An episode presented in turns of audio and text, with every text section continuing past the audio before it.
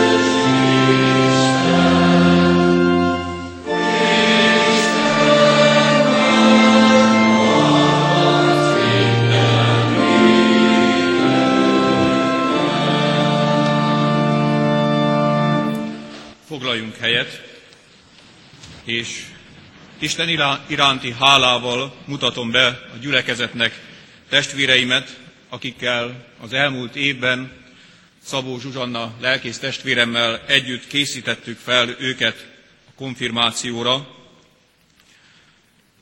Közösen készültünk, hogy elkötelezzük magunkat a mi Urunk Jézus Krisztus követésére. Hadd mutassam be is őket név szerint, Zana Lászlóné Gór Szilviát, Madi Sándort, Márton Norbertet, Kanizsai Gábort, dr. Kuruc Norbert Zsoltot, Nagy Zsuzsanna Krisztinát, Király Mónikát, Király Tibort, Földvári Ferencné Csuti Orsolyát, Földvári Ferencet, Szabó Pálnét, Juhász Attillát és Gulyás Zsuzsannát. Hálaadással és imádságos szívvel legyünk tanúi bizonyságtételüknek. Hívjuk segítségül a mi Urunk szent lelkét, énekelve a 463. dicséretünk első versét.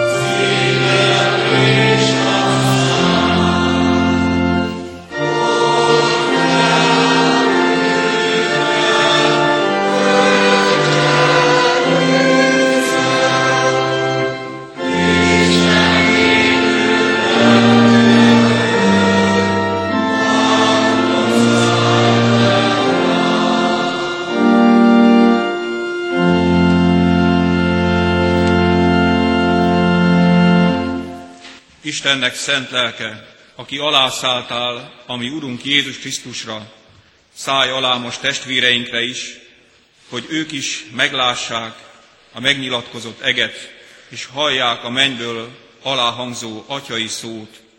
Ez az én szeretett fiam, akiben én gyönyörködöm. Amen. Imádkozzunk. Drága mennyei édesatyánk, hálaadással állok előtted a te házadban, testvéreim körében, hálával a szívemben megtartott életünkért, hálával mert olyan csodálatos téged ismerni, téged magunknak tudni. Mert te olyan Isten vagy, aki nem maradtál a mennyben, hanem szeretetedben közénk jöttél fiadban, Jézus Krisztusban, egy élettél velünk, mindenben hasonlóvá, a bűnt kivéve. Drága Úr Jézus, köszönjük ezt a közösséget, köszönjük, hogy a Te lelkeddel hívogattál, és hívogatsz ma is bennünket, szólongatsz, mint eltévedt juhokat, jó pásztorként, mert nem csillogást akarsz adni nekünk, hanem igazi világosságot. Nem holmi ideig, óráig tartó eledelt, hanem az örök életre szökelő vizet, és eledelt adsz önmagad ajándékozásával. Köszönjük, hogy meghallották testvéreink a te szavadat. Köszönjük, hogy most itt vannak velünk, és imádkozhatunk értük, kapcsolódhatunk az ő hálaadásukhoz, neved magasztalásához. Szentlélek Úristen, dicsőítsd meg közöttünk a Te nevedet, hogy valóban rácsodálkozzon minden nép a Te nagyságodra, drága Úrunk.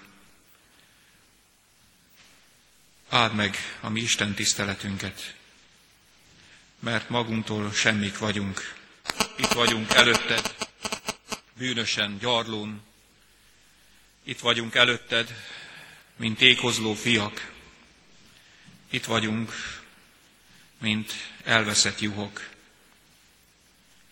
És keressük, keressük az igazi pásztort. Könyörülj hát rajtunk,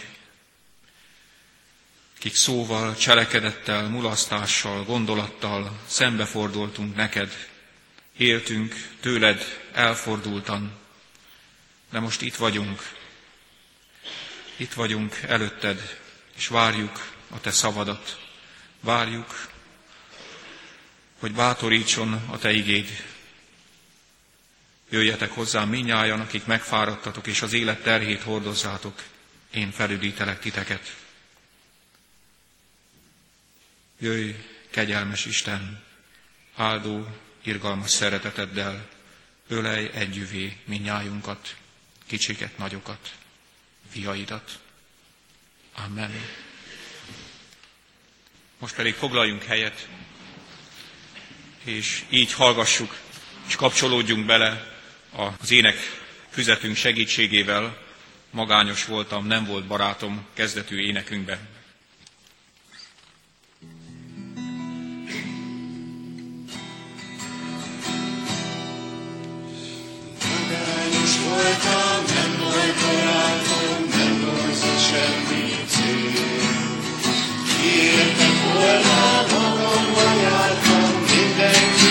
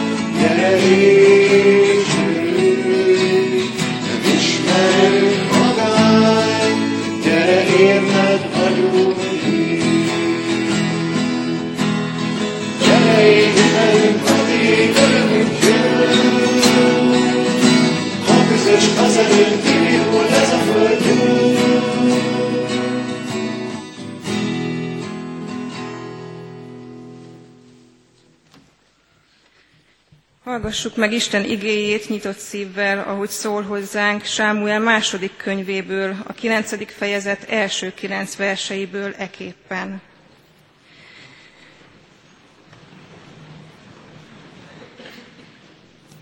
Egyszer megkérdezte Dávid, maradt-e még valaki Saul háza népéből, aki iránt hűséggel tartozom Jónatánért? Volt egy Saul házából való szolga, akinek Cíbá volt a neve. Őt hívták Dávidhoz, és megkérdezte a király, te vagy Cíba? Ő így felelt, én vagyok, a te szolgád. Akkor ezt mondta a király, maradt-e még valaki Saul háza népéből, akinek hűséggel tartozom Isten előtt? Cíbá ezt felelte a királynak. Van még Jonatánnak egy fia, aki mindkét lábára béna. A király megkérdezte, hol van? Cíbá így felelt a királynak, Lódebárban van, Ammiel fiának, Mákírnak a házában. Akkor üzent neki Dávid király, és elhozatta őt Lódebárból, Mákírnak, Ammiel fiának a házából. Amikor megérkezett Dávidhoz Mefibóset, Saul fiának, Jónatánnak a fia, arcra esett és leborult előtte. Dávid megszólította, Mefibóset, ő így felelt, itt van a te szolgád. Dávid ezt mondta neki, ne félj, hiszen én hűséggel tartozom neked apádért, Jónatánért, és visszaadom neked nagyapádnak, Saulnak minden földbirtokát, te pedig mindenkor az én asztalomnál étkezel. Ekkor Mefibóset leborult, és ezt mondta, Micsoda a te szolgád, hogy hozzám fordultál, aki olyan vagyok, mint a döglött kutya. Ezután hívatta a király Cébát, Saul legényét, és ezt mondta neki, mindent urat fiának adtam, amilyen csak volt Saulnak és egész háza népének. Isten tegye áldássá szívünkben az ő igéjét, foglaljunk helyet, és így hallgassuk meg e igéhez tett gondolataimat Isten lelke segítségül hívásával. Valóban, kedves testvéreim, sokat gondolkodtam, hogy mit is hozzak ide nektek, személy szerint nektek, akik felkészültetek, akikkel együtt készül ezen az úton, a készület útján jártunk, és most elérkeztünk ehhez a nagyon szép és ünnepi pillanathoz, hogy itt megálljunk Isten asztalánál, Isten igének, és az ő terített asztalának közösségében,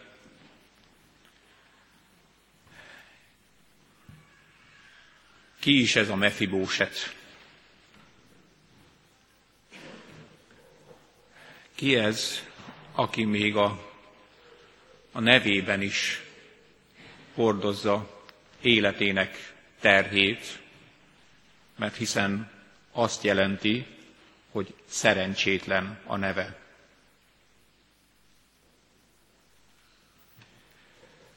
Sámuel második könyvében írja a negyedik rész, negyedik versében, hogy volt Jonatánnak, Saul fiának mindkét lábára béna fia, aki ötesztendős volt, amikor megjött a hír Jezreelből, Saulról és Jonatánról, akkor fölkapta a dajkája és elfutott. De mivel a dajka gyorsan futott, a gyermek leesett és megsántult. Mefibóset volt a neve.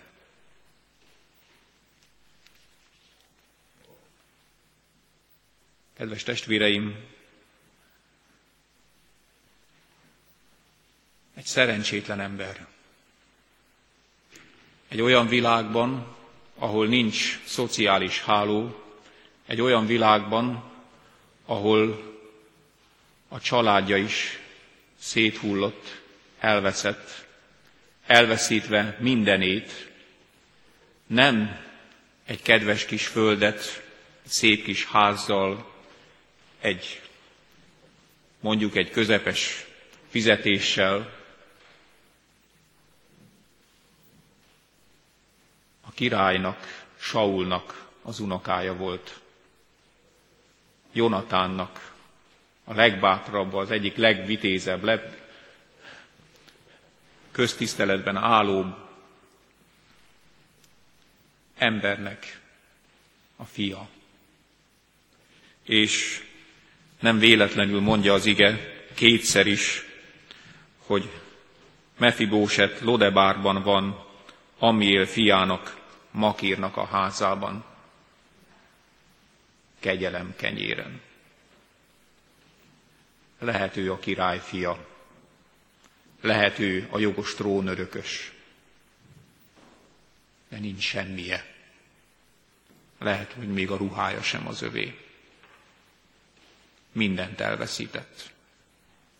Avval, hogy az édesapja és a nagyapja a filiszteusokkal szemben vívott csatában vereséget szenvedett.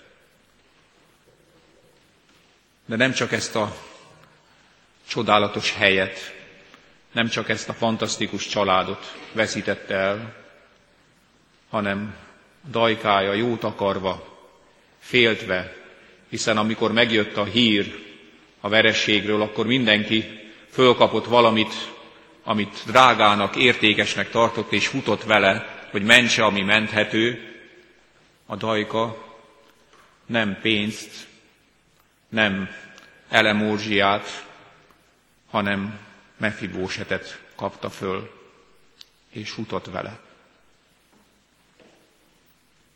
És elejtette.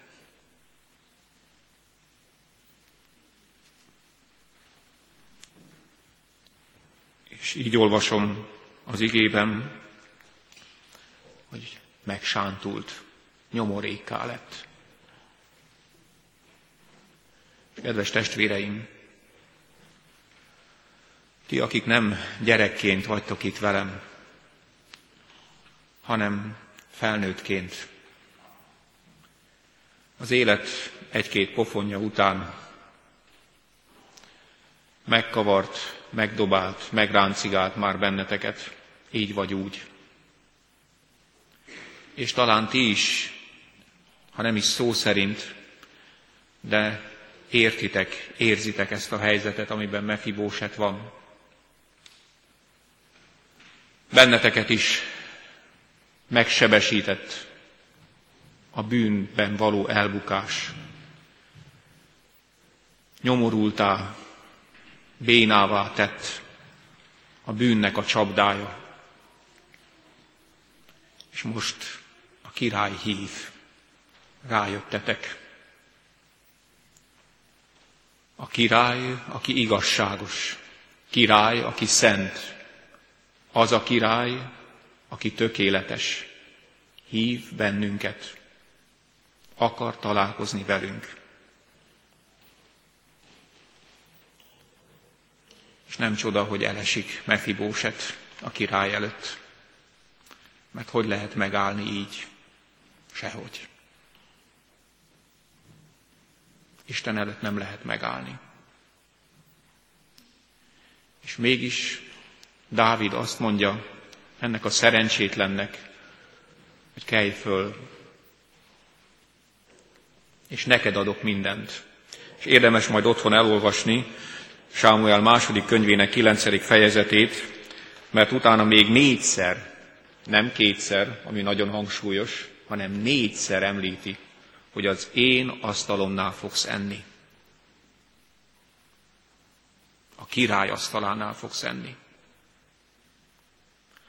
annál az asztalnál, csak hogy értsük, hogy mit jelent a király asztalánál enni, ahol, amikor a király leül, akkor jön a családja, Amnón az első szülött, az agyafút, a furfangos, igazi vezéregyéniség. Aztán jön a gyönyörű támár belibbenve, igazi jelenség, telepszik le édesapja mellé. Aztán jön a bölcs Salamon, fiatalon is látszik, hogy milyen megfontolt, érett, bölcs gondolkodású. És, és jön Absalom, a hullámos hajú, jóképű, jóvágású, megnyerő egyéniség. És jönnek a hadvezérek, élük, élükön Joábbal. Mind-mind letelepszenek a király mellé, főhelyekre. És aztán hallunk valami csoszogást, kopogást, és jön Mefibóset. És neki is helye van az asztalnál.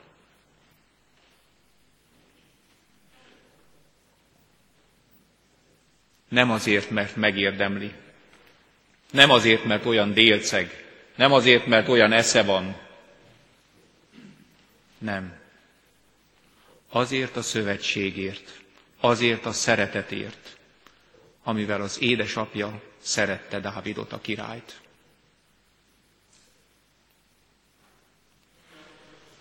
Ezért lehetünk mi is itt, mert téged, engem, valaki úgy szeretett, hogy az életét adta értünk. És Isten az ő fiáért, Jézus Krisztusért, az ő drága véréért hív és vár szeretettel az ő asztalához. Kedves lelkész barátom írta, hogy az ő kezdő helyén, amikor még nőtlen volt, az volt a szokás, hogy a gyülekezetben negyedévenként egy terű-terű asztalos szeretett vendégséget tartott a gyülekezet. De ezt úgy kell elképzelni, hogy még a boltosok, a környék boltosok, boltosai is kérték a gyülekezetet, hogy időben figyelmeztessetek bennünket, hogy fel tudjunk készülni, mert valóban a gyülekezet asszonyai úgy kitettek magukért, hogy terű-terű asztalkámot varázsoltak oda a gyülekezet közösségébe. Az asszonyok egymást versengve mentek jobbnál jobb receptekért a könyvesboltba, olyankor hihetetlenül számban fogyott a receptes könyveknek a száma, és mondja a kedves barátom, hogy míg az asszonyok ezen dolgoztak, addig én a tevé tanulmányoztam, a teve életmódját, hogy hogy tud minél többet elraktározni a púpjába. Ugyanis nekem, meg hasonló egyedül élő férfi testvéreimnek ez maga volt a Kánoán.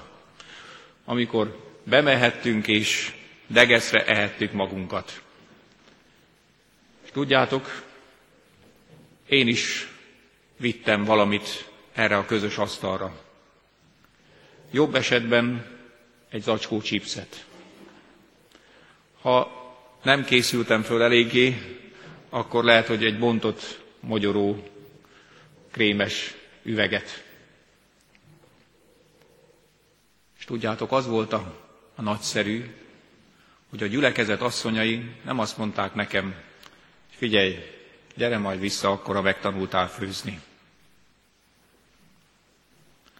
Hanem szeretettel elvették tőlem ezt az acskó chipset, ezt a bontott krémes üveget, oda tették a többi finomság mellé, és azt kezembe nyomták a tányért, és azt mondták, hogy rak tele. Egyél annyi, annyit, amennyi belét fér. Örülünk, hogy itt vagy. Kedves testvéreim, az Isten nem azt mondja neked, meg nekem, hogy gyere majd vissza akkor, hogyha majd jó vagy. Amikor már úgy látszik rajtad, hogy mit is akarsz csinálni. Az Isten így szeret téged, ahogy vagy. Így szeret minnyájunkat. Csipszes, bontott, magyaró, krémes üvegünkkel. Megszégyenülten Isten szeretetének asztalánál. De Isten nem a teljesítményünket nézi, nem a nagy szívünket, nem a csodálatos eszünket, vagy a göndör jól fésült hajunkat. Isten Jézus Krisztust látja, amikor rád néz, az ő áldozatát, az ő szeretetét, amely érted elment a végsőkig, a legvégsőig, a halálig. Ezt ünnepeljük, amikor együtt vagyunk, hálaadásban, magasztalásban, mert valóban fantasztikus dolog, hogy van valaki, aki ismer, nincs más, aki úgy ismerne, mint ahogy ő ismer bennünket, és mégis szeret.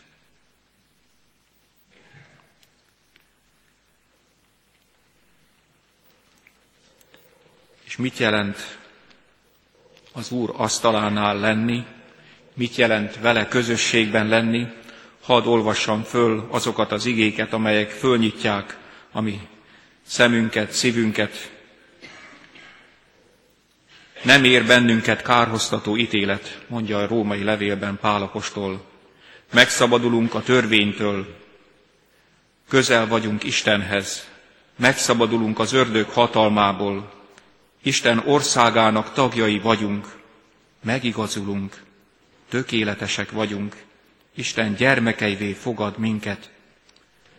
Bármikor Istenhez járulhatunk, papságához tartozunk, sosem fog elhagyni bennünket. Romolhatatlan örökségünk van. Krisztus társai vagyunk az életben, a kiváltságban, a szenvedésben, a szolgálatban. És elmondható rólunk, hogy testének tagja, szőlőtőn levő vessző, az épületnek köve, a vőlegény menyasszonya, az új nemzetséghez tartozó pap, a lélek lakóhelye vagy. Mindez Jézusért.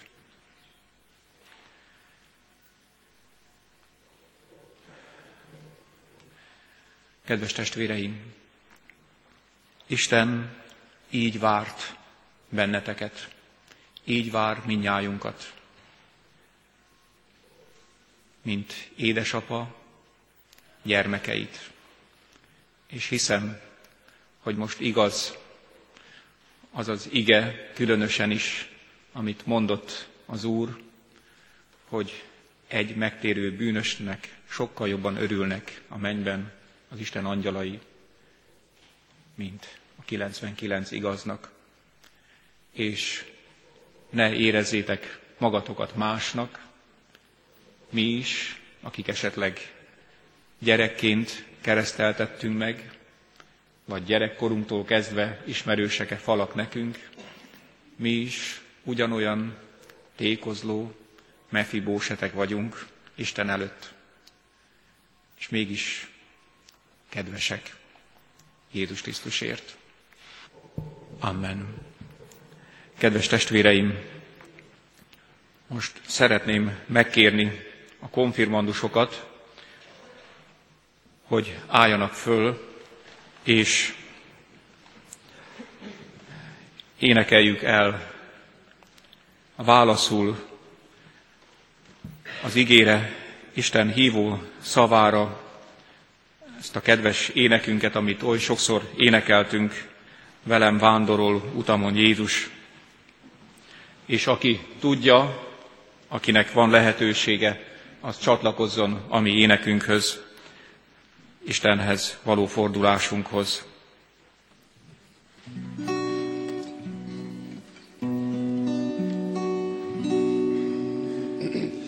Velem vándorol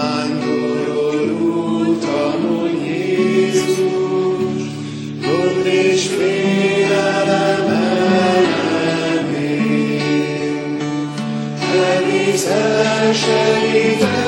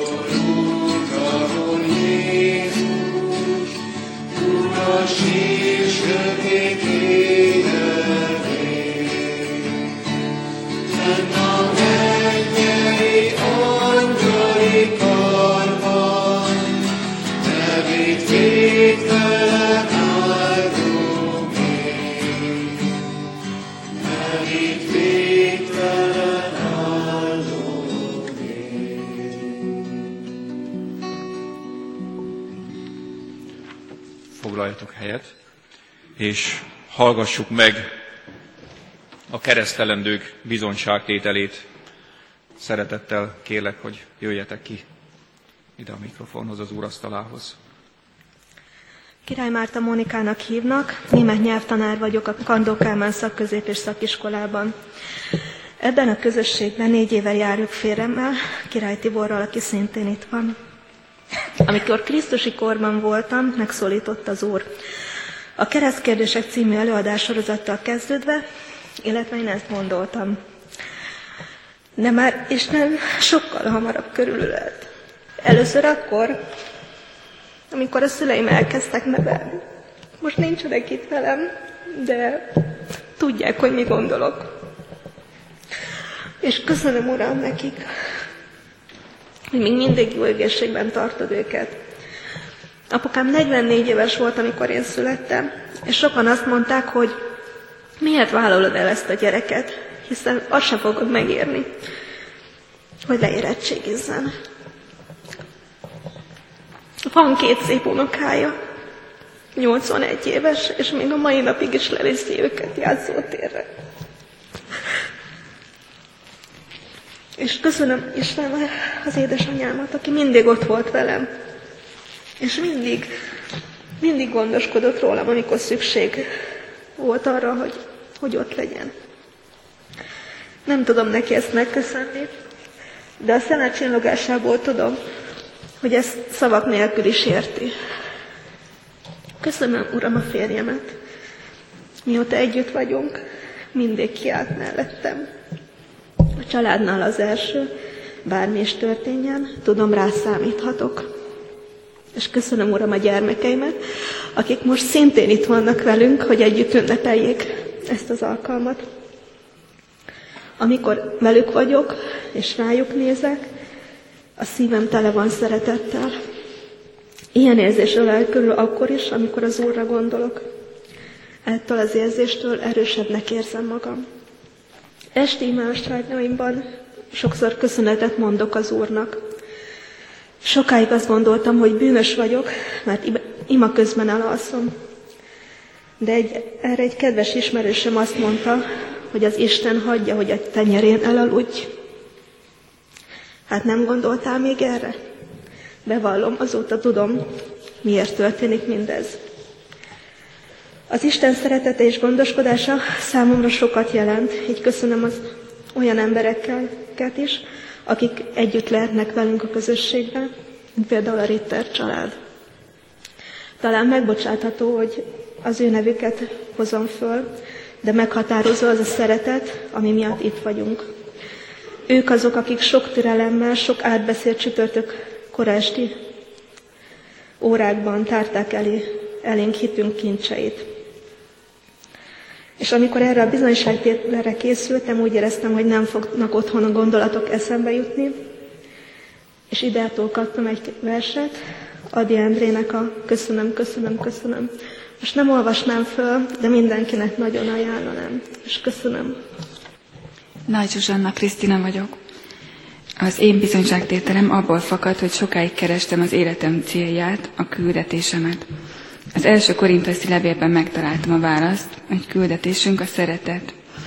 Ez a szeretet Isten szeretete, amely soha el nem fogy és el nem múlik, és már azelőtt szeretett Isten minket, mielőtt mi hozzáfordultunk volna. Amikor elkezdtem konfirmáció előkészítőre járni, kaptam egy kártyát, amin ez állt. A föld tele van szeretettel. Ezt akkor nem nagyon hittem el. De Isten szeretete mindenhol ott van, és minden ember részesedhet belőle. Mások is, és én is. Ez a szeretet minden ember szíve mélyen ott lakozik.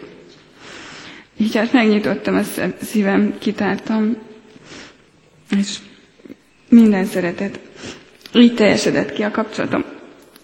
És jött rendbe a férjemmel, a rokonaimmal, anyukámmal. És ami a legfontosabb, hogy megnyitottam a szívem Isten felé is. Dr. Kuruc Norbert Zsolt vagyok, 30 éves, és gyökeres kecskeméti lakos.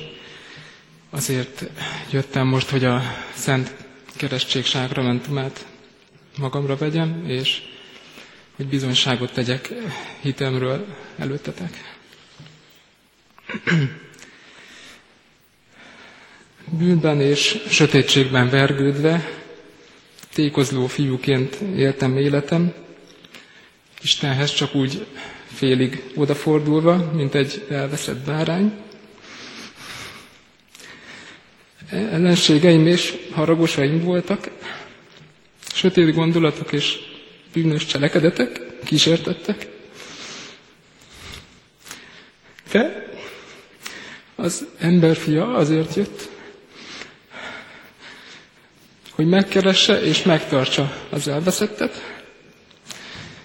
Szent lelke az utolsó pillanatban, a 24. órában ébresztett vágyat, éjséget és szomjúságot szívemben.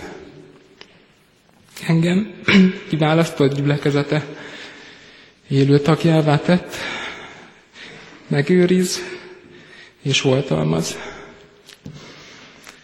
Azóta kapom a, a Szentlélek ajándékait, kijöttem a fényre, a világosságra, Istenhez teljesen odafordultam, ellenségeim többé nincsenek, gondolataim megtisztulnak, új szívet kaptam, és testem a Szentlélek temploma ezentúl.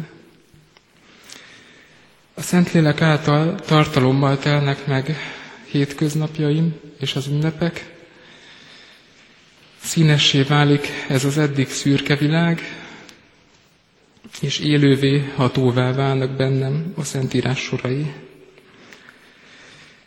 A Szentlélek ajándéka az, hogy érzékenyé váltam embertársaim szenvedése iránt.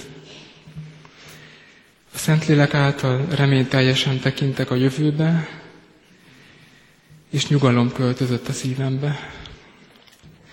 Benne bízom, ő az, aki erőt ad, és ő az, aki velem van minden egyes pillanatban, életem végéig.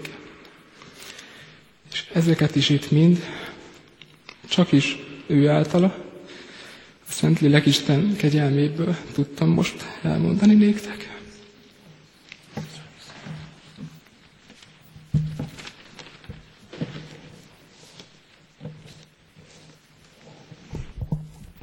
Kanizsai Gábor István vagyok, 30 éves műszaki vezető. Jókor a Varga betők után állok újra a gyülekezet előtt. Azt gondolom, hogy nem az út hossza, nem a megtett kilométerek a fontosak, hanem az elért úti célok. Fél éve újra kezdett utazásom egyik kiemelkedő állomása ez a mai nap, hiszen kijelentetem, hogyha még ha nehéz és rögös is az út, nem nem tévedhetek el, mert az idegenvezetőm Jézus Krisztus és mennyei atyánk. Szeretném, szeretném megköszönni szüleim sokszor áldozatos, nehéz munkáját, hogy felneveltek, idáig eljuttattak. Köszönöm továbbá Magdinak mindig megújuló, önzetlen szeretetét, támogatását. Ezért ővele szeptemberben újra ezen oltár elé állhatok.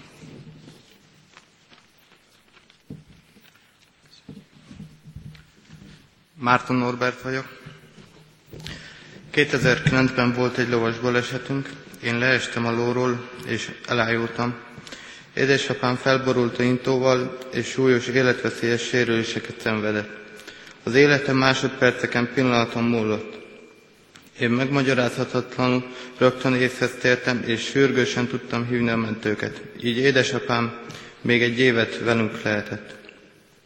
És így idézett a Heidenbergi KT-ból. Hiszem és tudom azt, hogy a mi Úrunk Jézus Krisztusnak örökkévaló Atya, aki a Földet minden bennük lévő dolog, dolgokkal egyetemben semmiből teremtette, és örök tanácsadása és gondviselése által most is fenntartsa és igazgassa.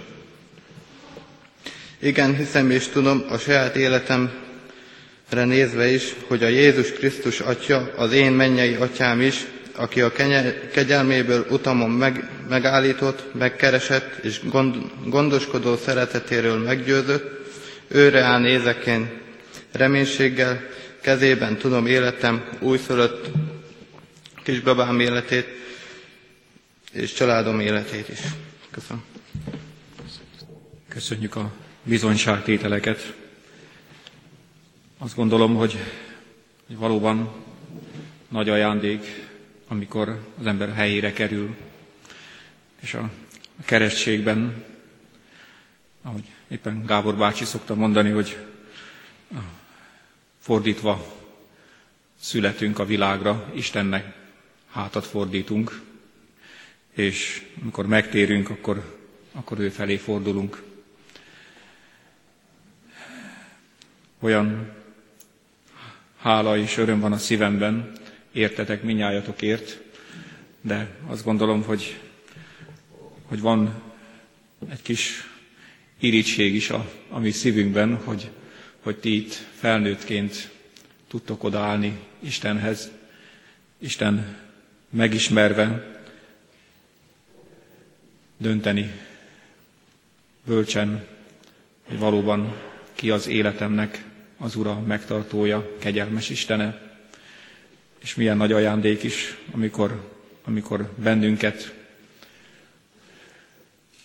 a legfontosabbhoz, a leglényegesebbhez oda visznek, oda vittek a szüleink.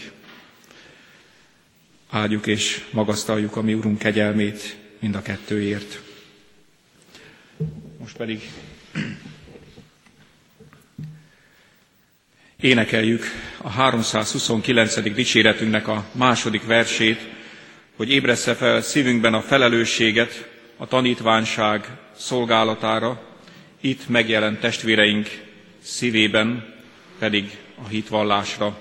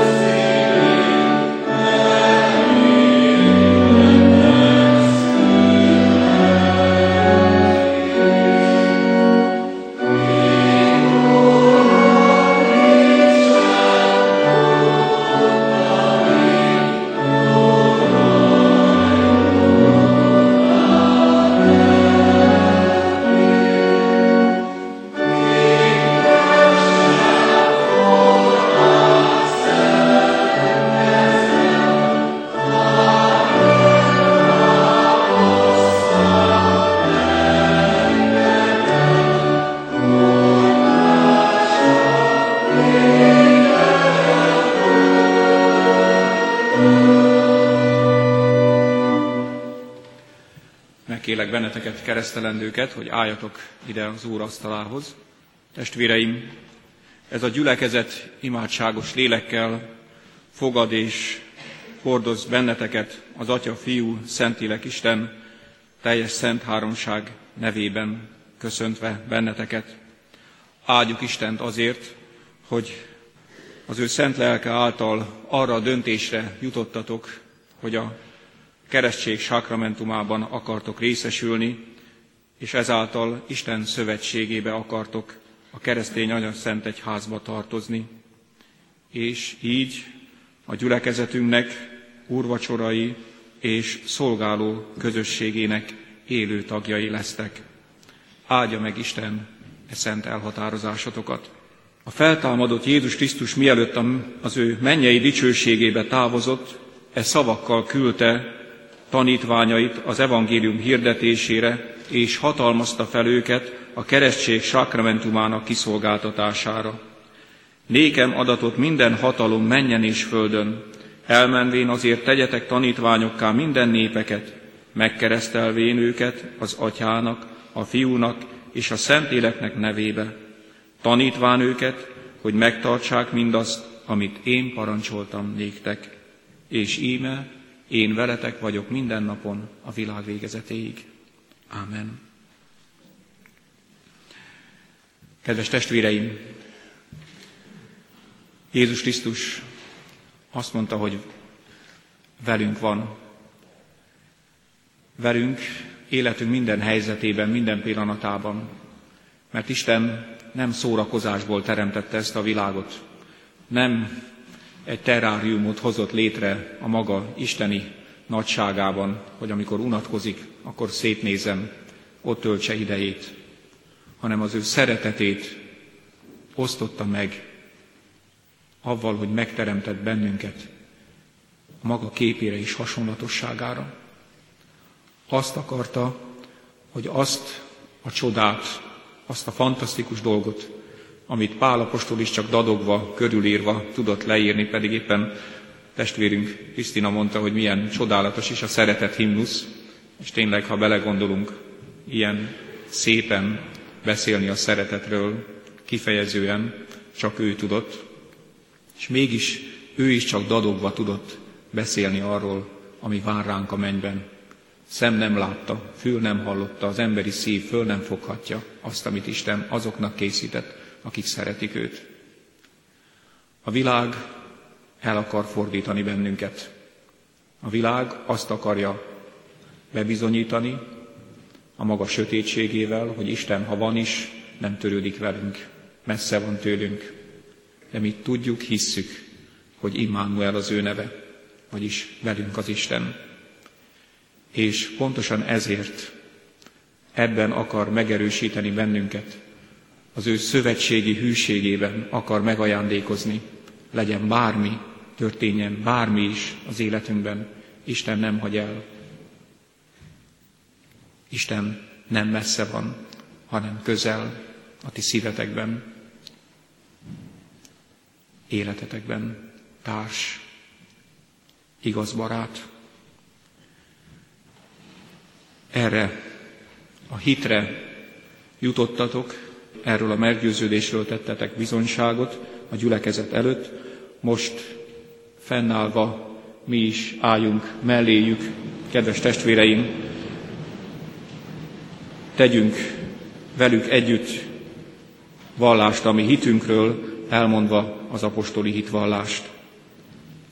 Hiszek egy Istenben, mindenható atyában, mennek és fölnek teremtőjében, és Jézus Krisztusban, az ő egyszülött fiában, ami Urunkban, aki fogantatott Szentélektől, született Szűz Máriától, szenvedett Poncius Pilátus alatt, megfeszítették, meghalt és eltemették, alászállt a poklokra, harmadnapon feltámadt a halottak közül, fölment a mennybe, ott ül a mindenható Atya Isten jobbján, onnan jön el ítélni élőket és holtakat. Hiszek szent lélekben, hiszem az egyetemes anyaszent egyházat, a szentek közösségét, a bűnök bocsánatát, a test feltámadását és az örök életet. Amen. Most pedig kérdezlek benneteket, kedves testvéreim, készek vagytok-e elfogadni Isten szövetségét és a Szent Keresztség által a keresztény anya Szent Egyház tagjává és Jézus Krisztus követőjévé lenni? Ha igen, felejétek, a Szentlélek segítségét kérve igen. Mónika Márta, keresztelek téged az Atyán, a Fiúnak és a Szentléleknek nevében. Amen. Zsuzsanna Krisztina, keresztelek téged az Atyán, a Fiúnak és a Szentléleknek nevében. Amen. Norbert Zsolt, keresztelek téged az Atyán, a Fiúnak és a Szentléleknek nevében. Amen. Gábor, keresztelek téged az Atyán, a Fiúnak és a Szentléleknek nevében. Amen. Norbert, keresztelek téged az Atyán, a Fiúnak és a Szentléleknek nevében. Amen. Az Úristen pedig cselekedje, hogy sem halál, sem élet, sem angyalok, sem fejedelemségek, sem hatalmasságok, sem jelenvalók, sem következendők, sem magasság, sem mélység, sem semmi más teremtmény el ne szakítson benneteket az ő szeretetétől, mely van, ami Urunk Jézus Krisztusban. Amen. Kedves testvéreim, elmondtuk az apostoli hitvallást, kérlek benneteket, tegyetek most fogadalmat, ahogy bizonyságot tettetek, ami Urunk Jézus Krisztussal járva akartok élni, most kérlek benneteket, tegyetek vallást Isten és a gyülekezet színe előtt hitetekről, tegyetek fogadalmat Krisztushoz és az ő anyaszent egy házához való hűségetekről. Hallhattuk a, a keresztelések alkalmával, a szülők hitvallására lettünk Isten szövetségének tagjai, az anyaszent egy házunk élő tagjai. Kérdezlek benneteket, most felnőttként kijelentitek-e, hogy ebben a szövetségben meg akartok maradni, követni kívánjátok Krisztust, és vallást tesztek róla? Ha igen, felejétek, kijelentem. Kijelentem. Feleljetek most a következő kérdésemre. Ti, akik most lettetek megkeresztelve, ti, akik most készültek a konfirmációra, ígéritek-e, fogadjátok-e, hogy Jézus Krisztus követői, református anyaszent egyházunknak egész életetekben hűséges, úrvacsorával rendszeresen élő, szolgáló és áldozatra kész tagjai lesztek? Ha igen, mondjátok, ígérem és fogadom.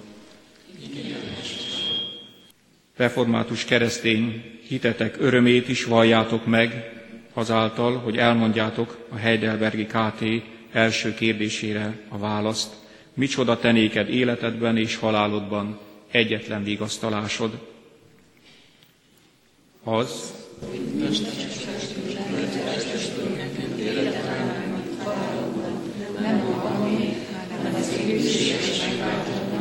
Jézus Krisztusnak aki az minden bűnét tökéletesen megette, és engem közülnek minden hatalmat megszabadított, és úgy megőriz, hogy az én mennyi atyám akarata nélkül egy rajzáson esetik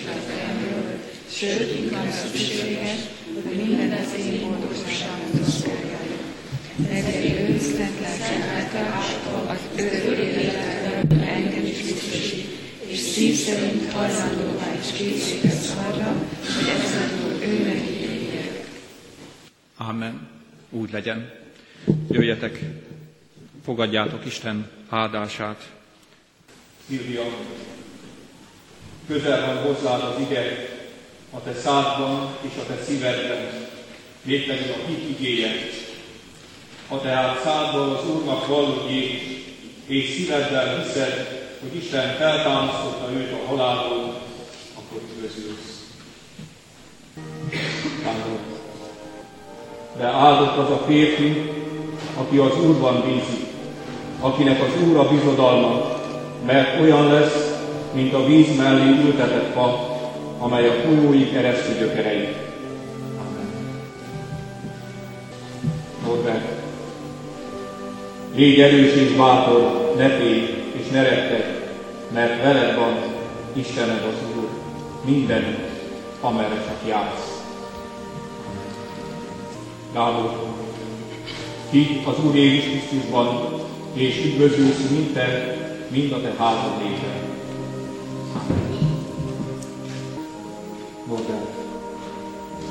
Harcol meg a hit nemes harcát, ragad meg az örök életet, amelyre elhívattál. Amen. Krisztina, ne félj, mert megváltottalak, neveden szólítottalak. Enyém vagy, mondja a Mónika, semmiért se aggódjatok, hanem imádságban és könyörgésben mindenkor hálaadással tárjátok fel kéréseiteket Isten előtt, és Isten békessége, mely minden értelmet meghalad, meg fogja őrizni szíveteket és gondolataitokat Krisztus Jézusban. Tibor. Éljetek méltóan ahhoz az elhíváshoz, amelyel elhívattatok. Teljes alázatossággal, személyiséggel és türelemmel viseljétek el egymást szeretettel. Amen. Jósolja. Adja meg nektek dicsőségének gazdagsága szerint, hogy hatalmasan megerősödjék bennetek a belső ember az ő lelke által, hogy a Krisztus lakjék szívetekben az által, a szeretetben meggyökerezve és megalapozva. Amen. Mivel tehát már elfogadtátok Krisztus Jézust az Urat, éljetek is ő benne, gyökerezzetek meg, és épüljetek fel ő benne. Erősödjetek meg a hit által, amint tanultátok, és háladásotok legyen egyre bőségesebb. Vedd az Úr a terhedet, és ő gondot visel rá. Zsanna. Akik az Isten szeretik, azoknak minden javusra szolgál, azoknak, akiket elhatározása szerint elhívott. Amen. Attila, ami mögöttem van, azt elfelejtve, ami pedig előttem van, annak neki feszülve, futok egyenes a cél felé, Isten mennyei elhívásának, a Krisztus Jézusban adott utalomért.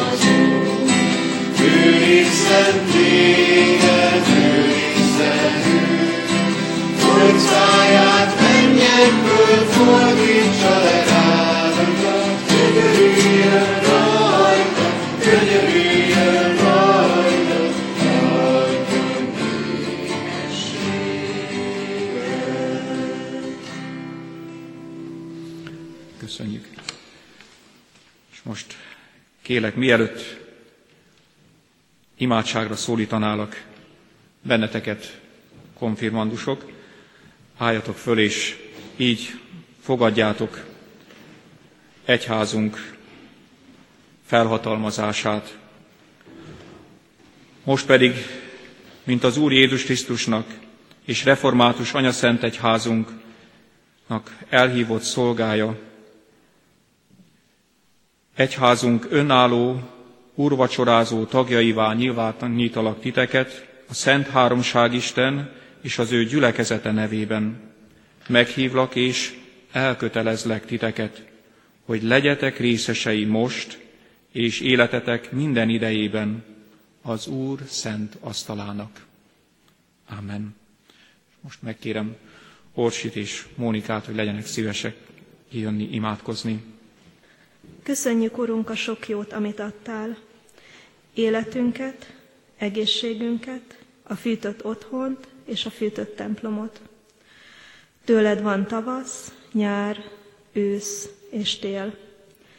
Áldunk téged, hogy így rendezted be földi életünket, és hogy gondoskodsz rólunk a gabonaérlelő melegben éppen úgy, mint a süvöltő, hideg szelek idején és a hóesésben is. Tudjuk, hogy életünk során nem süt ránk mindig a jólét és az egészség, meg a gondtalanság napja, de megtapasztaltuk, hogy a Te jóságod nem hagy el minket a próbák idején sem. Ezt kérjük most újra tőled, hajolj le a megtört szívekhez, sokasítsd meg az erőtlen erejét, és gyógyítsad testi-lelki betegségeinket.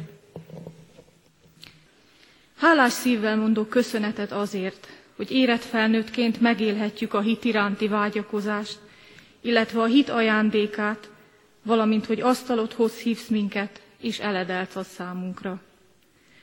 A te gondviselő szeretetet csillapítja le felesleges aggodalmainkat, a holnaptól való félelmünket, szülői görcseinket. Gyarlóságaink elviselését könnyebbé teszed. Segíted a mások felé való elindulást, a nyitott szívet még nyitottabbá teszed. Kérlek, hogy a bezárkózókat, a lélekben bizonytalanokat, az önmagukat nem szeretőket, a kicsinyhitűeket, a szorongókat segítsd abban, hogy fülük legyen a hallásra, nekünk pedig bátorságunk a mondásra. Mindehez kérjük a Szentlélek segítségét, és hogy a lélek gyümölcsei kiteljesedjenek az életünkben. Fiadért, Jézus Krisztusért hisszük, hogy kérésünk kedves előtted. Ámen. Szeretettel kérlek benneteket, akik még bizonyságot tesztek a gyülekezet előtt, hogy tegyétek meg, jöjjetek ki.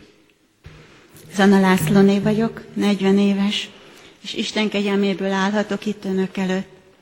Nagyon hosszú volt amit, az út, amit idáig bejártam, és nagyon boldog vagyok, hogy most itt lehetek. A mai bizonytalan és felszínes kapcsolatokkal teli világban megtaláltam Jézust, és az ő segítségével tudok eleget tenni a munkámban, a kórházban, és talán szeretteim körében is a családomban. Általa találtam meg azt, hogy mi a fontos és nem fontos, és hogy a fontos dolgokat és azokat a kapcsolatokat igenis ápolni és szeretni kell, és a nem fontos dolgokon egy imával túl kell jutni, amit nem tudunk változtatni. Általa találtam meg ezt a közösséget, ahol úgy érzem, hogy az életem teljesen kiteljesedik, és kívánom, hogy a családom is átérezze ezeket a gondolatokat, hiszen férjem által kerültem ebbe a közösségbe, akinek most is nagyon köszönöm, hogy elhozott ide. És a gyermekünk is itt lett megkeresztelve, és bízom benne, hogy majd egyszer egy szép napon ő is itt áll, és az ő fogadalomtételét is el fogjuk, meg fogjuk hallgatni. És még egy gondolat a végére. Az esküvőnk napján álltam itt először, és ennek éppen holnap 13 éve, és köszönöm a családomnak, hogy támogatott végig. Madi Sándor vagyok, 32 éves Lajos Muzsai lakos. A konvitusban dolgozok, mint szakács. A mama katolikus volt, a papa református. Nagy vita volt belőle, hogy én mi legyek. Végül a mama győzött. Pár évvel ezelőtt a konfliktusba kerültem, mint szakács, és megtetszett nekem a közösség, az összetartás és a lelki gyakorlatok. Ezért aztán elhatároztam, hogy református leszek. Csütörtökönként elkezdtem járni a felnőtt konfirmációra. Ebben a rohanó világban egy kicsit összezavarodtam, és elhagyott a lelkem. A csütörtök, csütörtökönkénti lelki gyakorlatok segítettek abba, hogy új, újra megtaláljam Istent, higgyek benne, hogy mindig vigyáz rám, és szeret engem. Hálával köszönöm a családom támogatását, a párom szeretetét és kitartását, a Jóistennek a munkámat, ami sok örömet ad nekem, amikor látom a gyerekek és idősek arcát, mikor jól lakottan távoznak. Köszönöm. Király Tibor vagyok, 41 éves, kecskeméti lakos. Első is ö, köszönetet szeretnék mondani édesanyámnak és szüleimnek, hogy egészségben, és ami fontos, becsületben felneveltek ebben a nehéz világban. Én már négy éve, hogy ebben a nagy családban tartozom, a reformátusok közé. Hozzá kell tenni, hogy én elutasítottam teljesen minden vallást, és ami az egyházzal kapcsolatos. És hogy milyen gondoskodó az Úr, ugye? küldött nekem kettő szép, gyönyörű gyermeket, és egy megértő feleséget, aki mindig ott volt mindenben mellettem. És mivel tudunk tanulni a gyermekektől is, a gyermekeink hatására jöttem a közösségbe, úgy, hogy a feleségem is. A keresztkérdések tanfolyamon voltam először, de úgy tettem be oda a lábam, hogy egyszer bejövök, és innentől kezdve minden fogok járni. És minden alkalommal, akárhányszor jöttem, igenis, hogy szükségét éreztem, hogy minél többször és minél több tudást szívjak magamban, ami elmaradt ennyi éven keresztül. És köszönetet szeretnék mondani Ritter Nándornak és a összes tiszteletesnek, aki igenis, hogy ezen az úton tartott. És bízom benne, hogy Jézus is így akarja, hogy tovább is ezen az ösvényen maradjak, és ne engedjen letérni róla. Földváriné Csuti Orsolya vagyok, 45 éves. A konfirmációra való felkészülés hónapjai alatt meg-megvilágosodott jó pár dolog a keresztény hit kapcsán. Jó néhány kérdés is maradt bentem. Mondtam is Nándinak, hogy ugye nem baj. Mondta, hogy nem.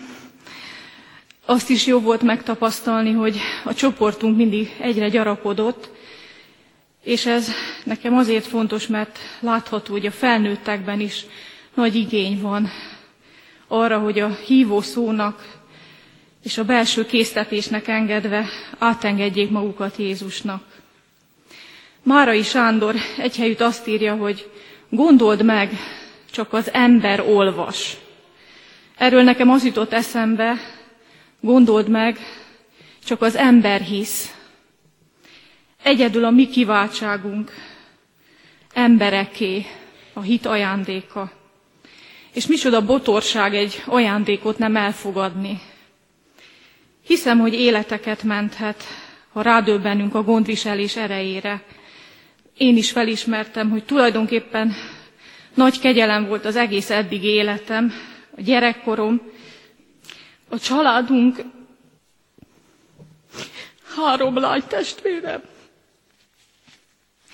mélyre látó édesapám, szelít, türelmes édesanyám, az iskoláim, a tanárok, a barátok, a férjem, akivel most együtt konfirmálunk, a fiaim, akik némi irítséggel szemlélték, hogy nekünk nem kellett annyi szöveget kívülről megtanulni, közben nem is tudják, hogy a személyes bizonyságtétel sem éppen könnyű dolog, és a munkahelyemért is hálás vagyok. Ezek mind-mind maguktól értetődőeknek tűntek évtizedekig. Sokszor saját nagyszerűségemnek tudtam be mindezt, de ma már tudom, hogy Istennek kell hálát mondanom. Azt is tudom, hogy a hívő embereket nem kerülik el a tragédiák, szomorúságok. De tudom, hogy minden Isten tudtával, de nem minden az ő akaratából történik, és a tragédiákból is tud valami jót kihozni.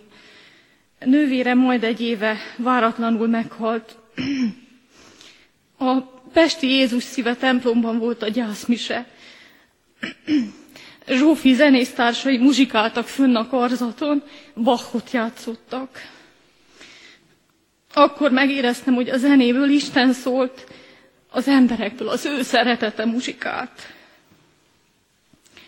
És éreztem, hogy a fejem tetejétől a talpamig csor, csorog le a fájdalom, és megtisztít a szeretet nyugalma.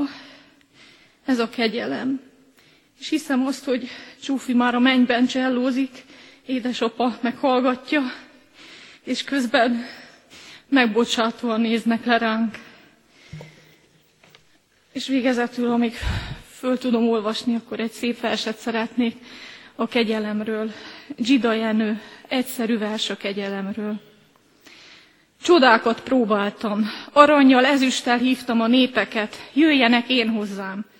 Hiába, hiába, az arany nem kellett, az ezüst nem kellett, nem jöttek én hozzám.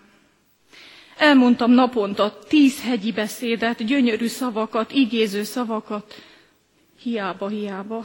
Egy fül sem fülelte, egy szív sem szívlelte a hegyi beszédet. Tüzet is akartam.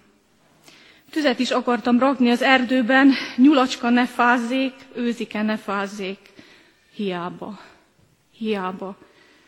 Gyújtófám kilobbant, és a tűz nem akart gyúlni az erdőben. És egyszer csak maguktól gyűlnek az emberek. Együgyű szavamtól sírásra fakadnak, ránéznem alig kell, és a tűz is felszökken, az Úr áll mögöttem. Földvári Ferenc vagyok, útépítőmérnök, két kamasz fiú apja. Ahhoz, hogy 47 évesen arra az elhatározásra jutottam, hogy konfirmáljak, az alábbi lépcsőfokok vezettek. Fiainkat a református gimnáziumba irattuk, többféle megfontolás alapján tettük ezt. Ritter Nándor lelkész hívta el feleségemet és engem. Rögtön igent mondtam, nem voltak kételjeim, tudtam gyorsan igent mondani. Feleségem Isten keresését látván szintén erre az útra indultam. A felkészülés hosszú hónapjai alatt rá kellett jönnöm, hogy nagyon keveset tudok a Bibliáról, a hitről, de felismertem mérnöki racionális agyammal, hogy a hit és a tudás nem mond ellent egymásnak. A közelmúltban fájdalmas halálesetek történtek családunkban. Elvesztettük bátyámat, nagybátyámat, sógornőmet. A tragédiákat követően megtapasztaltam, hogy a hívő emberek másként értik, értelmezik a halált, a szenvedést. Tudnak másképpen látni fájdalmas, tragikus eseményeket, a lelkük erősebbnek mutatkozik. Hálás vagyok a családomnak, környezetemnek, hogy idáig juthattam, és köszönöm az Úristennek, hogy elindulhattam az úton. Jó reménységem van, hogy lesz bátorságom végigmenni rajta. Szabó Pálné vagyok, nyugdíjasként az unokám megmentése. Mert úgy gondolom, hogy őt akartam megmenteni. Ő volt ott a gyülekezetben, és Ritter Nándor lelkész úr segített ide. Hogy egyáltalán eljussak a szüleim keresztségének a biztosítása után odáig, hogy konfirmáljak is ebben a korban. Mindenható atyám, több évtizeddel megkésve érkeztem színed elé, és a gyülekezet elé tanulságtételre. Kérve elfogadásom és befogadásom. Kátyukkal nehezített életem terelt erre az útra, és a tékozló fiú történetét hívtam segítségül ehhez a fontos eseményhez. A bibliai történet a tékozló fiúról hívők és nem hívők számára általában ismert. De miért is lett nekem olyan fontos éppen? Én ugyanis nem az apai jussomat követeltem ki jogtalanul, és nem tékozoltam azt el, hanem az Istentől kapott adományaimmal nem sáfárkodtam jól. Hasonlóan a tékozló fiúhoz. Én is most szükség, szükséget szenvedek, de nem fizikai természetű az, hanem ez lelki szükséglet, az hiányzik. Ez azért, azért történhetett meg velem, mert Istennel nem beszélgettem arról évtizedeken át, hogy amit előlegként kapok tőle, milyen hálával tartozom majd érte, és hogyan őrizzem meg a kapott kincseimet. Adományként kaptam Istentől a következőket, amelyeket természetesnek gondoltam. Egészséget, kitartó munkára alkalmasságot, megbecsülést, elismerést a munkámért, családot, szűkebb és tágabb értelembe, és ez szerető család volt. Kaptam egy törékeny gyermeket is, akit Isten különleges ajándékának tekintettem, mert még tehetséget is hozott magával, és én nagyon dédelgettem, ami neki már teherré vált, és harag gyűlt a lelkében ellenem, mert ő nem ilyen anyát, nem ilyen szülőket akart, hanem világpolgári életet, aminek a csapdáira nem volt felkészítve. Az életem további folytatásaként unokát is kaptam, akit csak távolról szerethetek a sok értelmetlen hadakozás és féltékenység miatt. Talentumot is kaptam annyit, amivel a családom és talán a társadalom számára is használható értékeket teremthettem. Próbatételt is adott a sors bőven, amelyeket sokszor sikerrel kezeltem, de volt olyan is, amit nem eléggé bölcsen sikerült megoldanom. Mára több mindenről kiderült, hogy Isten áldása nélkül hiába küzdöttem, valami űrtátom körülöttem, és egyedül kevés vagyok a kiút megtalálásához. Az adományok szétfoszlanak, és ez olyan tékozlás, mint amikor a tékozló fiú, a bibliai tékozló fiú elherdálta az apai kikövetelt jussát. Hiába akartam jó példát adni, hangyaszorgalomból, emberi tartásból, csak el, ellenszembet váltottam ki magammal szemben, és ez most nagyon fáj. Végül arra jutottam, hogy Isten üzenetére jobban kell figyelnem a nagy igyekezet helyett. Visszatekintve sorsomra, Annának, Sámuel anyjának példáját kellett volna követnem, legalábbis az anyai utat járva. Anna könyörgő imádsága jutalmaként kapta meg többek között Sámuel fiát, akit már imádságában előre az Úrnak ajánlott e szavakkal. Ha fiút adsz nekem, akkor visszaadom egész életére. Én meg azt hittem, hogy ez enyém a gyermek. Annának a kívánsága teljesült, az enyém nem. Ő maga vitte templomba jó példát mutatott gyermekének, én sajnos csak lehetővé tettem az egyébként nehezen kapott gyermek számára, hogy menjen templomba a választása szerinti gyülekezethez. Nem voltam mellette úgy, mint Anna, és Istentől is, és tőlem is eltávolodott. Ennek a keserű gyümölcsét eszem. Most itt állok atyám előtted, bocsánatot értesedezve. A sok fontosnak hit dologban eddig a hangsúlyt arra helyeztem. Uram, én ezt akarom, mert az értékrendem ezt logikusnak mutatta. Most kérdezem, Uram, te mit akarsz? Velem, tőlem. E kétségek között jutottam erre napig, és a tékozló fiú szavainak megértéséig, ami így van megírva. A fiú ekkor így szólt hozzá, Atyám, védkeztem az ég ellen, és te ellened, és nem vagyok méltó arra, hogy fiadnak nevezzenek. Jézus Krisztus nevében kérlek, Uram, bocsáss meg a tévegésemet, és nevez fiadnak. Adj az öreg koromhoz illő bölcsességet, világos gondolkodást és erőt, hogy a lemondásokat, csalódásokat el tudjam viselni, és képes legyek megbocsátani az ellenem védkezőknek, és elfogadni azt, amin úgysem tudok változtatni. Szeretteim sorsát te irányítsd belátásod szerint. Kérlek, gyermekemet és unokámat, óvd meg helyettem is minden bajtól. Számomra adj világos választ arra, hogy a hátralevő éveimet mire használjam fel, ami utólag nem minősül majd tékozlásnak, hanem az a magam és a környezetemben élők számának javulását és boldogulását szolgálja. És köszönöm édesanyámnak, hogy itt van ezen az alkalmon. Gulyás Zsuzsanna vagyok, Kecskeméten élek párommal és négy éves kislányunkkal, Annával. A családom katolikus vallású, így továbbvíva a családi hagyományokat, én is katolikusként lettem megkeresztelve. Szüleim kijelölték számomra az utat, de nem gyakoroltatták velem a hitet. Istenről először általános iskolai éveim során hallottam, amit büszkén újságoltam el szeretett nagymamámnak, akivel különleges, bensőséges kapcsolat kötött össze.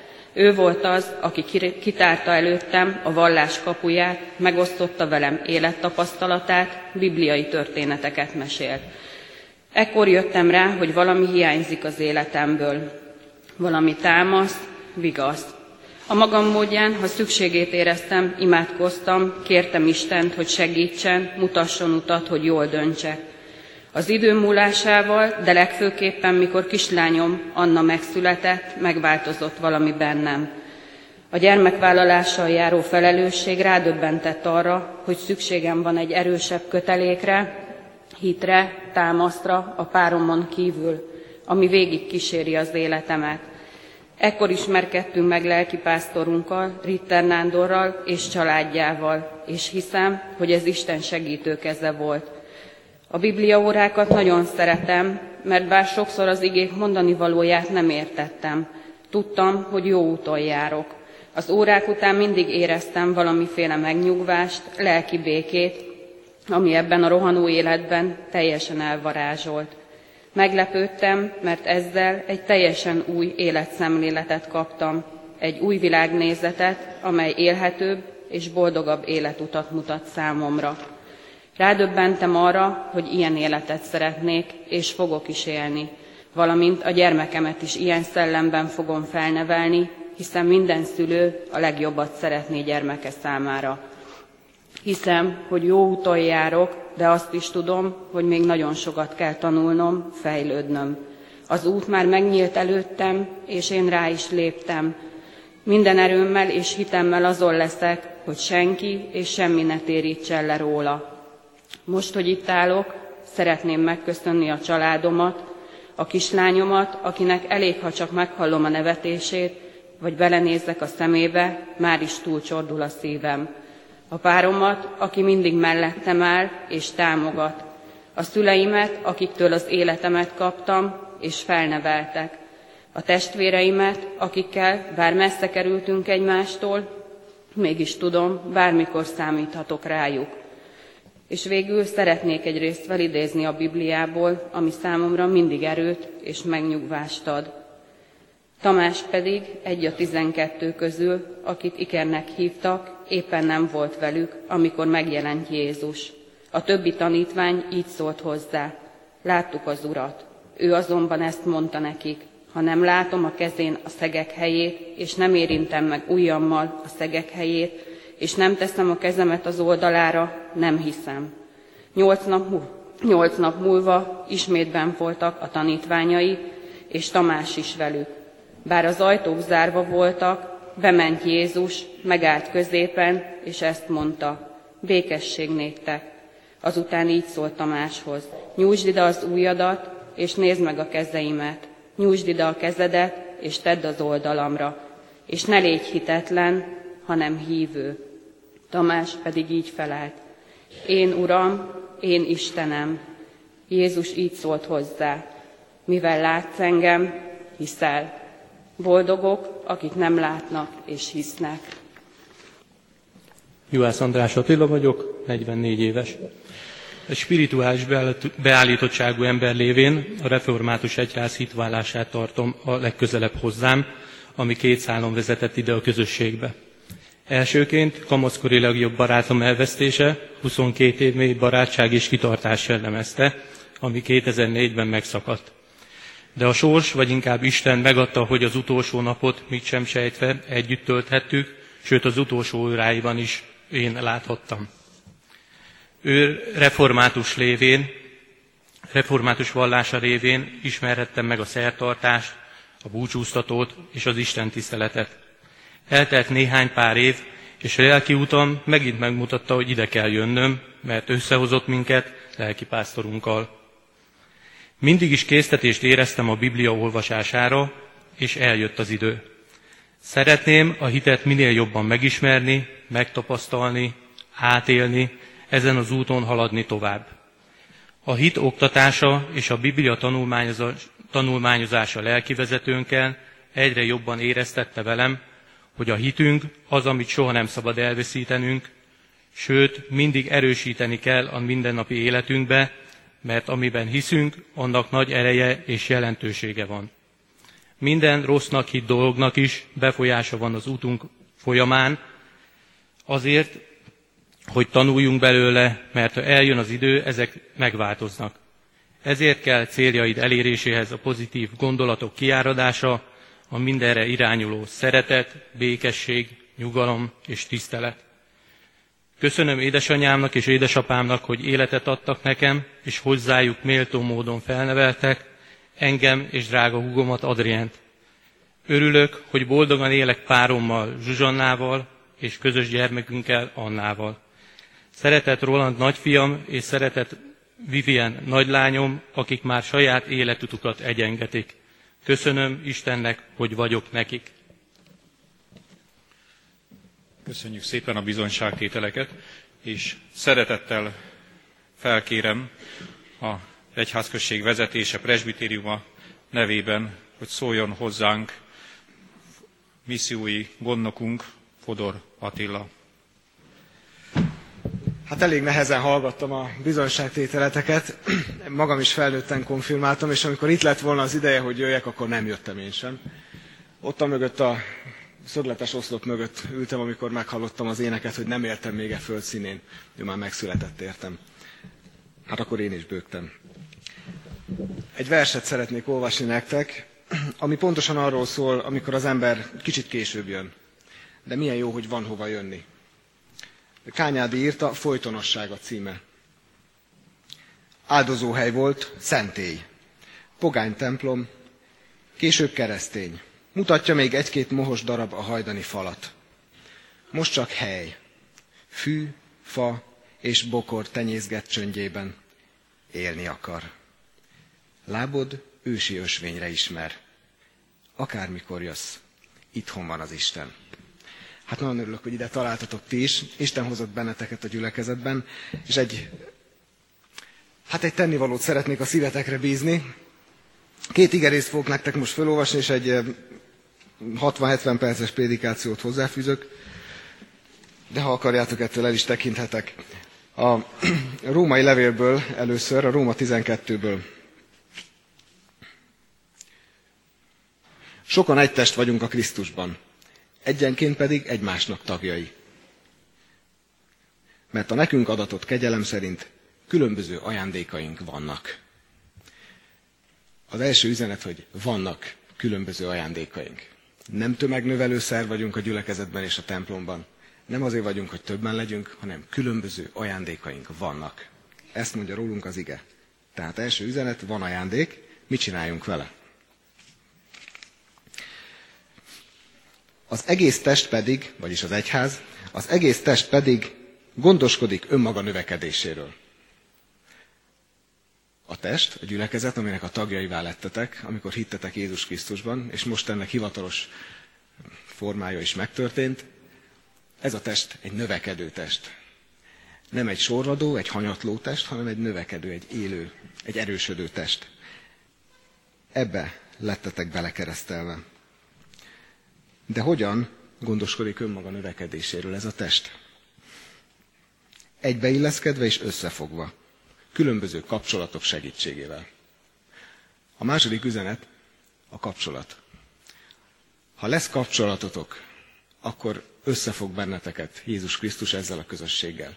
Ha ebben a közösségben, ebben a gyülekezetben kapcsolataitok lesznek, akkor itt fogtok maradni, és veletek együtt fog növekedni ez a gyülekezet.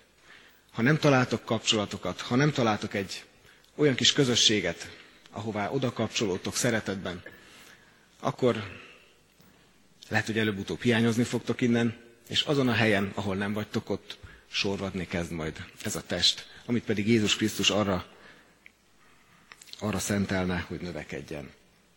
Találjátok meg a kapcsolatotokat ebben a gyülekezetben azokkal együtt, akik ugyanúgy keresik Jézus Krisztust, mint ahogy ti kerestétek és megtaláltátok. Ha ezek a kapcsolatok meglesznek, akkor nem fogtok kiszakadni ebből a testből. Nem lézengő, sehova se tartozó emberek lesztek többé, ahogy már most sem azok vagytok, de ezeket a kapcsolatokat erősítsétek meg, hogy ez így is maradhasson. Tehát vannak ajándékaitok, amit nektek kell elhelyezni abban a közösségben, ahova oda kapcsolódtok tegyétek oda azt, amit kaptatok Istentől. És hát hadd idézzek kamaszkorom egyik kedvenc nótájából. Most ne firtassuk, hogy ebben mennyi igazság van, van benne egy gondolat, ami nagyon fontos. Mit jelent, ha áll a folyó? Mit jelent, ha síma a tó? Mit jelent, ha nem fúj a szél? Azt, hogy már nem él. Hát erre az állapotra sose jussatok el. A ti folyótok mindig folyjon, és rajtatok keresztül is élő vizek folyamai jussanak el azokhoz, akikhez oda kapcsolódtok ebben a testben, amit a szeretet fog össze. Adjon nektek Isten növekedést itt közöttünk. Isten hozott. Köszönjük szépen a kedves szavakat. És ahogy mondtam bevezetőmben, igehirdetésemben, hogy terített asztal vár bennünket, Isten asztala fenn a mennyben, de ennek szeretetteljes valósága már itt van a Földön is velünk, és a mi Urunk azt mondta tanítványainak, hogy vágyva vágytam, vágyva vágytam, hogy elköltsem veletek a húsvéti lakomát. És hiszem, hogy ezzel a szeretettel vár a mi Urunk most is bennünket, amikor az Úrvacsora közösségére készülünk. A 463. dicséretünk második versét énekeljük, Isten élő lelke jöjj, légy vezérem itt. Kezdődik a 463. dicséretünk második verse.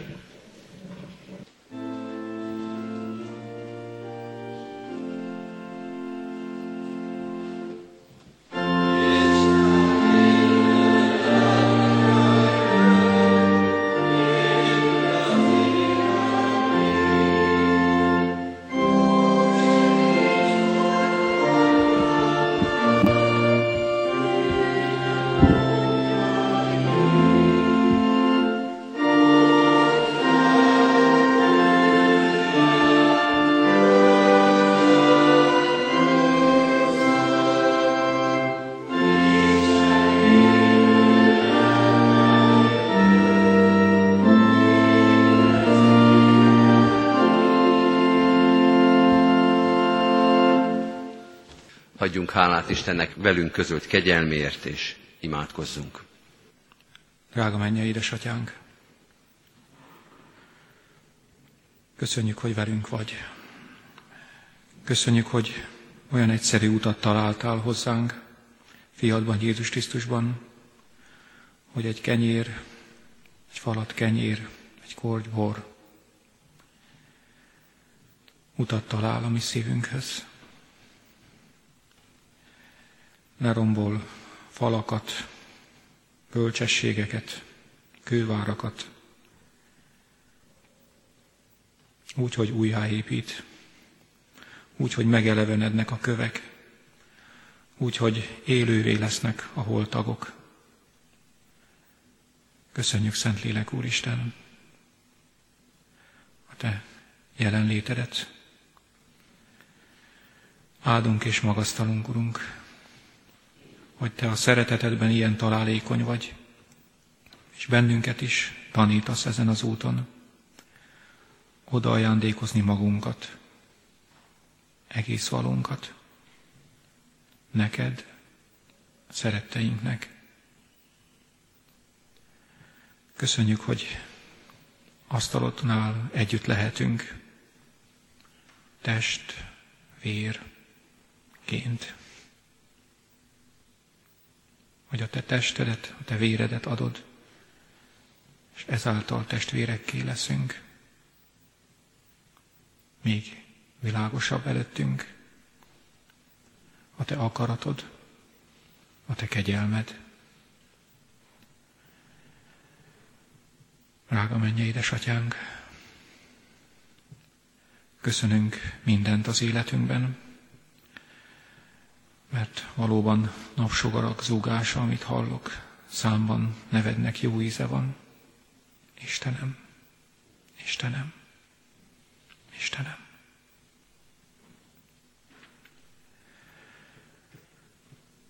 Könyörülj hát rajtunk, mi, akik vágyakozunk utánad, mi, akik megértettük szíved vágyát, akaratát. Hallgass meg könyörgésünket, hadáljunk meg hálaadásban előtted azokért is, akik még talán messze vannak, távol, értetlenül, csalódott szívvel, tékozló fiúként vájuk mellett, vágyakozva valami szép, valami tiszta, valami igaz után. Uram, mutasd meg magadat, nekik is, lebbenst föl a fájtlat, a te igéddel, a te lelkeddel, jöjj és szólungas, szólítgass, és ha ebben mi eszközeid lehetünk, menje édesatyánk, tégy alkalmassá bennünket. Hálával köszönjük szeretteinket, családunkat, barátainkat, mindazokat, akik fontosak a mi szívünknek. Könyörgünk a betegekért, a szenvedőkért, a kitaszítottakért, a hajléktalanokért, a gyászt hordozókért. Urunk, annyi nyomorúság, annyi baj van ezen a világon, és Te itt vagy velünk, bennük is. Adj szemet, hogy észrevegyünk Téged a szenvedőben, és le tudjunk hajolni. Adj bölcsességet, adj erőt, bátorságot, hogy megmerjük tenni azt, amire indítasz bennünket, lelked által, igéd vezetésével.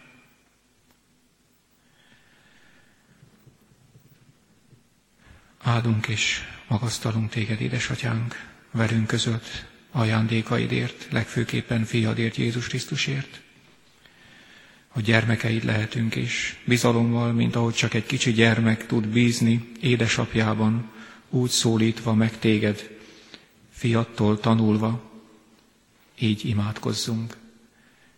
Mi, atyánk, aki a mennyekben vagy, szenteltessék meg a te neved, jöjjön el a te országod, legyen meg a te akaratod, amint a mennyben, úgy a földön is.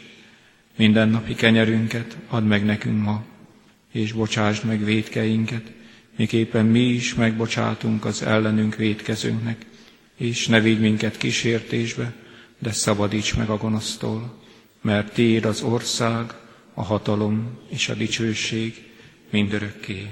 Amen. Testvéreim, az adakozásra hívom fel a ti figyelmeteket.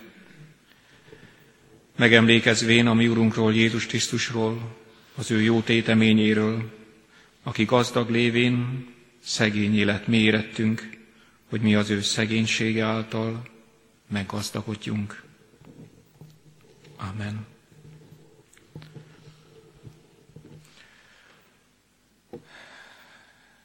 Mielőtt megtérnénk hajlékunkba, fogadjuk, kérjük Isten áldását.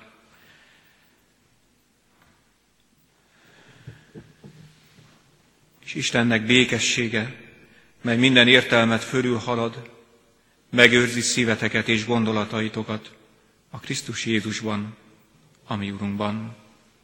Amen. Kedves testvéreim, szívünk hálájával énekeljük a 395. dicséretünket valamennyi versével, Isten szívén megpihenve forjon szívünk egybe hát.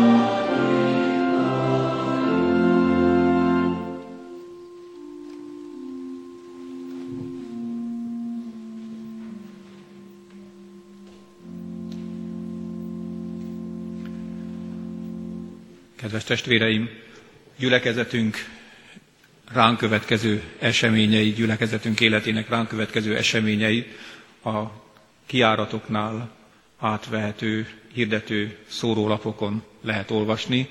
Ajánlom figyelmükbe, vigyük magunkkal és kapcsolódjunk vele minél többen, minél jobban ajándékainkkal ebbe a gyülekezetbe. Áldás békesség!